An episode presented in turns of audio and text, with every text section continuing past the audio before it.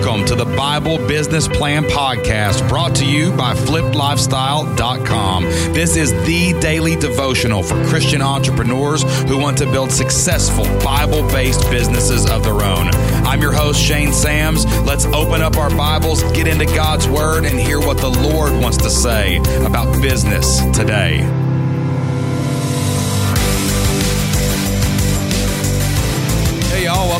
Another episode of the Bible Business Plan Podcast. This is the place for entrepreneurs to get into the Word, to get their daily devotion. We're all in a hurry, we're all busy, but we don't want to miss out on a little Bible study so we can have some perspective, uh, you know, watching over how we conduct our business. Today's Bible verse comes from 1 Timothy chapter 6, verses 6 through 10. Kind of a long one today, but it is all about contentment, okay? Being content.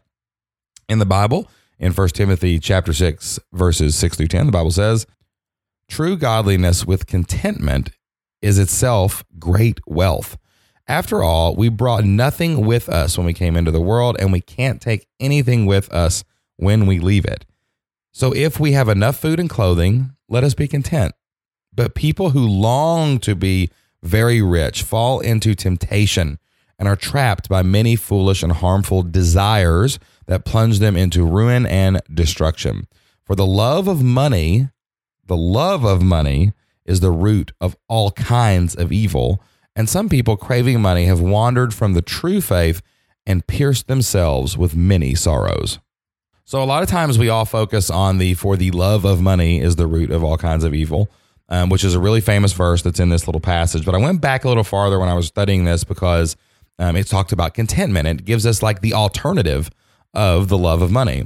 And I want to stress right now that money in itself is not evil. Being wealthy or rich in itself is not evil. The problem is when you love money more than God, when you love money more than other people, when you're willing to do dishonest things to get your money, or you're willing to ignore God's calling in your life just to get your money, or you fall into temptations.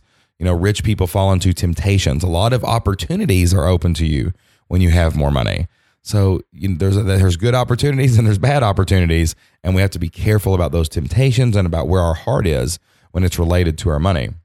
But if we're not supposed to love our money, if we're not supposed to fall into temptation, what's the opposite? The opposite is contentment. And the Bible clearly says here, look, if your needs are met, if you have enough food, if you have clothing, you know, if you've got a roof over your head, if you're warm at night, okay, if you're cool in the summer, we're warm, dry, and fed. Anything above that, that's just grace of God giving us a little bit more to do something with it, right? We need to be content with what we have. And I always find in my life when I become discontent, when I become selfish, or when I become, uh, oh, I want more, or I, or I get caught up in that temptation, you know, when you start looking at other people and seeing how successful they are and how much money they're making and they're driving their fancy cars and they're walking into their big mansions and their awesome offices downtown in some major city and all these videos that we see on YouTube and Facebook, you start to kind of fall into that temptation like, I want more. My heart is discontent. I'm not content with what I've got. I got to have more, more, more, more, more. You become unhappy. You become bitter, and it's just it's just not a good place to be. But when I step back and I'm like, man, I'm blessed. I wake, I woke up today, and it's an awesome day. Sun's shining. I've got a chance to go help people.